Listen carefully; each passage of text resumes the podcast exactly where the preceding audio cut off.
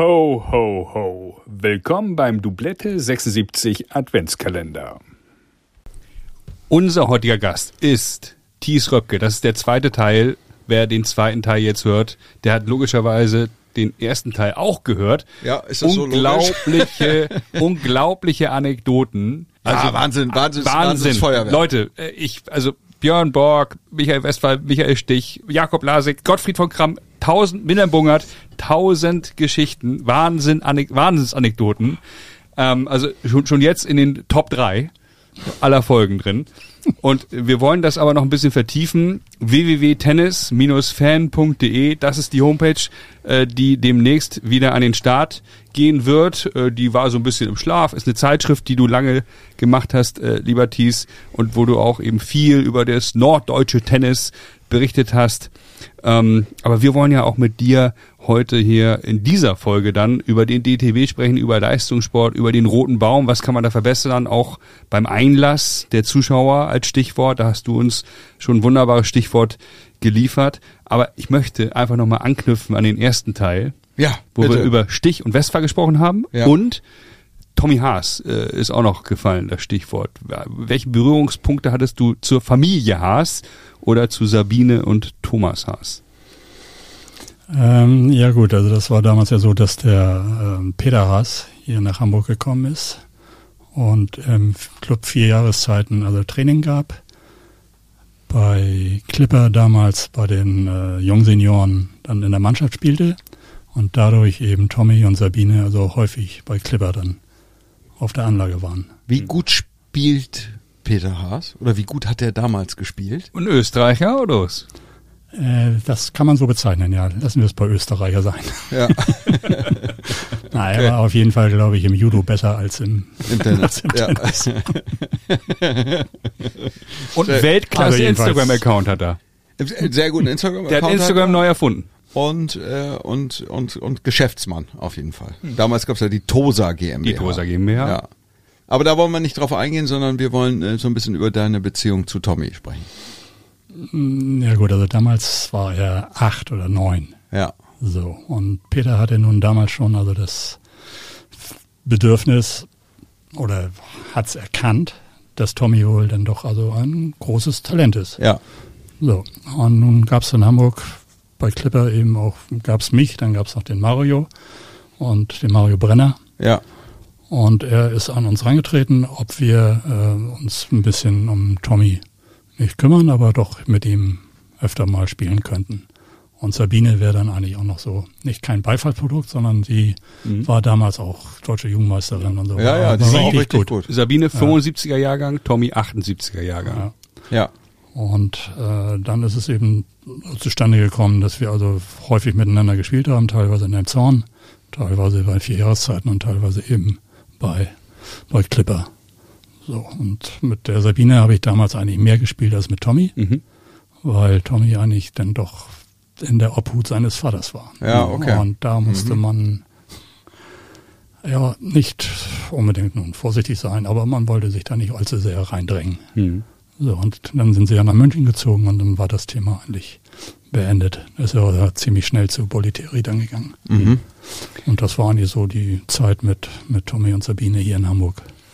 Ich erinnere mich an die Zeit ja in Hamburg. Ich bin ja aus Hamburg und habe ja im Gegensatz zu dir, Lars, hier meine Kindheit verbracht. Ja. Ähm, Wann durfte, seid ihr mit deinen Eltern aus dem Sudan? Aus dem Sudan, äh, da, müsst ihr, da musst du den ersten Teil hören, dann weißt du die Antwort. Auf dem Kamel? Ganz genau. Nein, äh, ich durfte ja ein, zwei, drei Turniere mit Tommy Haas Doppel spielen und äh, habe dann entsprechend auch einen zehnjährigen Haas äh, vor Augen 1988 sehr konkret. Unglaubliche Technik, unglaublich zielstrebig, unglaublich fokussiert, sauberer, äh, also sauberer einhändige Rückhand, sauberer Rückhand Slice von der Technik her Wahnsinn. Und das ist für mich auch immer so die Benchmark, äh, wenn ich das so miteinander vergleiche oder äh, mir eben vor Augen führe, wenn ich andere Talente heute sehe, also Axel Pretsch damals, der auch 99 in der Welt war, wie wir äh, wissen, äh, Tommy Nummer zwei der Welt, wenn du dir eben dann anguckst, wie die Tennis gespielt haben, auch mit welchem Fokus und welcher Leidenschaft äh, und welcher Technik, äh, das ist mir wirklich aufgefallen. Das war unfassbar. Unfassbar ja, Technik. Wobei bei Tommy muss ich sagen, als er hier in Hamburg war, mhm. war seine Technik in meinen Augen noch so viel besser Ja. als er dann dort drüben mit Bolli Terry trainierte. Korrekt. Da ist äh, die Vorhand haben die total umgestellt. Das Hardcore. war kein, Ja. Keine Schleife mehr, gar nichts. Musste ja auch nicht groß machen, aber ein kleiner Wesen. Der hat ja den Schläger nur noch zurück und dann nach vorne auf Ganz mit Kraft. Hartplatz, ne? Ja, ja, ja. Und das Hartplatz, fand ja, ich, in meinen Augen ist da so ein bisschen so von der, von der Optik her verloren gegangen. Das stimmt. Das stimmt. Aber Rückhand war immer gut. ja, sind wir uns aber einig, ne? Vorhand Okay, ist irgendwie in die andere Richtung gegangen. Obwohl er die auch reingespielt hat. absolut. Aber er hat auch viele Verletzungen gehabt dann unterm Ja, Strich, ne? durchaus. Das durchaus. war auch einer der. Vielleicht lag es daran. Keine Ahnung. Verletzungsanfälle. Ja, ich, das ist ja, äh, haben wir ja mit in der, in der Folge mit Christopher Hünecke ein bisschen Einblick bekommen ins System Ja. äh, Gleicher von, von. Bollettieri äh, in Bradenton, Florida, wie das da irgendwie abläuft. Und das war ja schon irgendwie eine extrem harte Schule, muss man sagen. Also körperlich äh, vor allen Dingen hart. Und, ähm, und dass man damals vielleicht auch noch nicht so viel wusste wie heute und dass es noch nicht so viel Athletik drumherum gibt und, und Physios und all ja, das. Richtig, wobei bei Bollettieri, das war ja schon das, das, die Fortsetzung vom harten Training. Ja. Vorher, wenn du in Australien warst, ich habe häufig geguckt, wie die Australier trainiert haben mit Hopeman. Wenn du Hopeman mit, Das war- mit Bollettieri vergleichst, dann ist Bollettieri also ein Lieberskerl. Oh, Also, Neue Kindergebur Info. Kindergeburtstag. Und Hopman der Schleifer. beim Hopman Cup gab's äh, Peitschenschläge. Oder nee, hast du da noch Harry Hopeman. Harry Hopman, Entschuldigung. Hast du da weitere Infos äh, für uns? Das wusste ich nicht. Habe ich das erste Mal gehört. Ja. Wusstest du, dass Harry Hopman äh, so ein Nein, ich wusste nicht, dass er, dass, dass er der, der Felix Magath unter den Tennistrainern ist. Wer da nicht gespuckt hat, wenn er vom Platz kam, der hat nicht trainiert. Oh. Also du warst damals auch richtig derjenige, der, der ist vom Platz gekrochen. Und Aber Australien hat viele Grand Slam-Sieger gehabt und Dadurch. viele Top-Spieler. Und wenn du das Training von damals mit jetzt vergleichst, wirst du heute eingesperrt. Ja. Also das ist überhaupt kein Vergleich. Oh Mann, Mann. Also wenn ich das höre, dann kriege ich immer eine Gänsehaut. Also, wir, wir finden das ja nicht toll, aber äh, Aber, damals, wärst- damals war es toll und damals hat's geholfen. Man hat wäre schon gerne irgendwie dabei gewesen. ja, Oder? ja, Bei Harry. ja. Ich habe Harry dann nochmal den Du hast Ähm, Harry Hauptmann, Hauptmann getroffen. Ja klar. Harry Hopeman in Wen- Florida. Wen nicht? Gottfried von Björn Borg, Wilhelm Bungert, Harry Hauptmann habe ich auch getroffen. Ja, natürlich. Ja, und den habe ich dann nochmal in den äh, in den 80ern Ja. in Bradenton, also auch der in Florida besucht, Mhm. weil ich wollte mir mal sämtliche Anlagen dort angucken von Connors, von Bollettieri, von Hopeman und wer da noch was hatte. ja. Hatte ich einen Freund dabei, der ist mit und wir hatten uns dann bei Hopeman angemeldet und dann sind wir nachts durch die Gegend geirrt und sind dann um zwei Uhr, drei Uhr dann endlich im Bungalow angekommen und dann sehen wir auf dem Tisch einen Zettel Hm. und dann stand da Tomorrow 7.30 Warm-up. Oh. Wir hatten uns überhaupt für nichts angemeldet. Wir wollten ihn eigentlich nur besuchen. Und mein Freund, was ist das hier? Sollen wir jetzt flüchten? was ist hier los?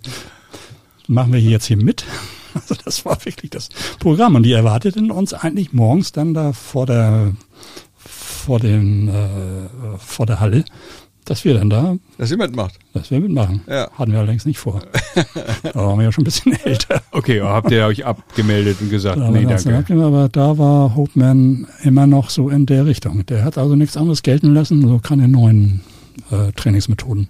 Er hatte sein Ding drauf und das wurde durchgeführt. Wen hat der trainiert? Doofe Frage von mir. Ich bin vollkommen weißes Blatt Papier. Wen der Wen der gecoacht hat, das weiß ich nicht. Wahrscheinlich 20 Australier. Lever, Newcomb, Croswell, Der hat sie Emerson, Wusstest du Alle. das? Ja. alle. Lars, jetzt guck Ja, nicht so, als wenn du das wusstest. Ja. Die, Doch, haben, äh, ich, die haben ich, 15 Mal den Davis Cup gewonnen mit ihm. Das war der Also Trainer von Rod Laver. Ja. Das ist der, das ist der australische Tennistrainer. Alle haben eigentlich äh, bei dem trainiert. Hm. Cash, glaube ich, sogar auch. Also, Alle. Wow. ja. Ja, ja, ja. Konnte er Volley, Cross spielen? Cross, Cross, Cross, Ja, Cross. konnte er. Ja. Konter.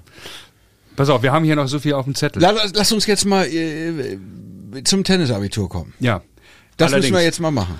Lieber Thies. Ach du meine Güte. Lieber Thies. Also wenn ich etwas nicht beantworten kann, dann Ich bin müsst ihr dein das Joker. auf mein Alter schieben, bitte. Ich bin- Nein, nein, nein, nein, nein, Demenz nein, nein, oder nein, nein. Alzheimer Nein, nein, nein, nein, nein. Also das ist, also erstmal, hier ist noch keiner durchgefallen durchs Tennisabitur. Lars legt die Note fest und Lars ist dein Joker.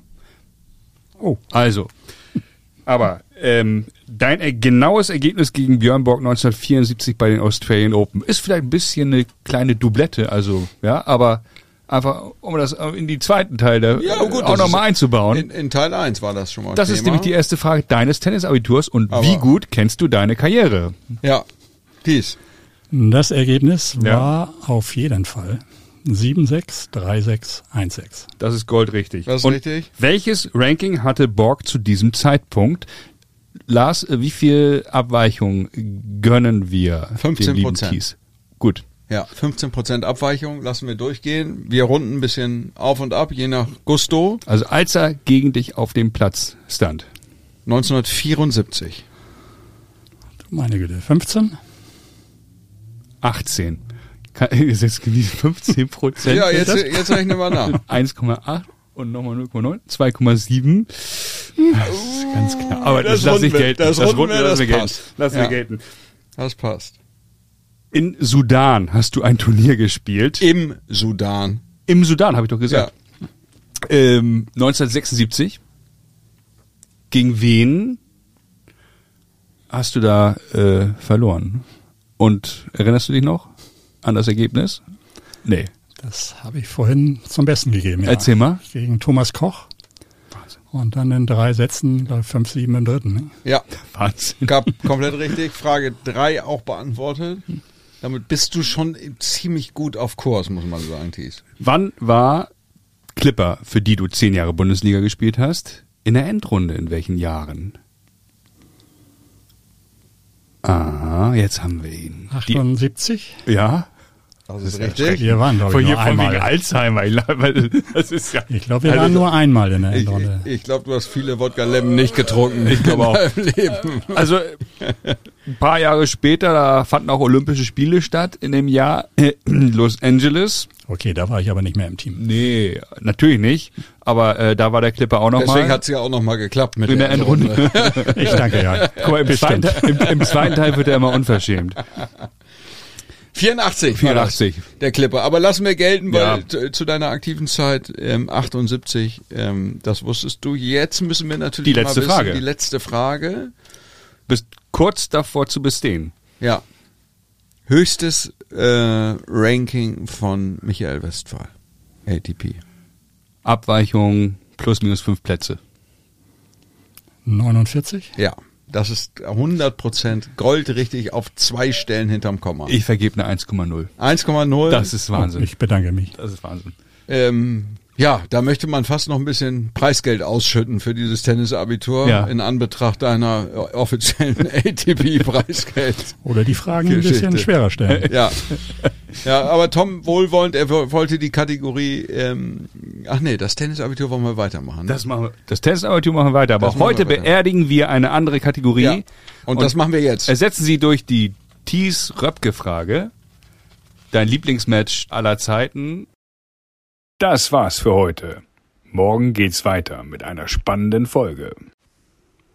Folgt Dublette76 bei Instagram oder LinkedIn. Dublette76 wird präsentiert von Brainseeker Consulting.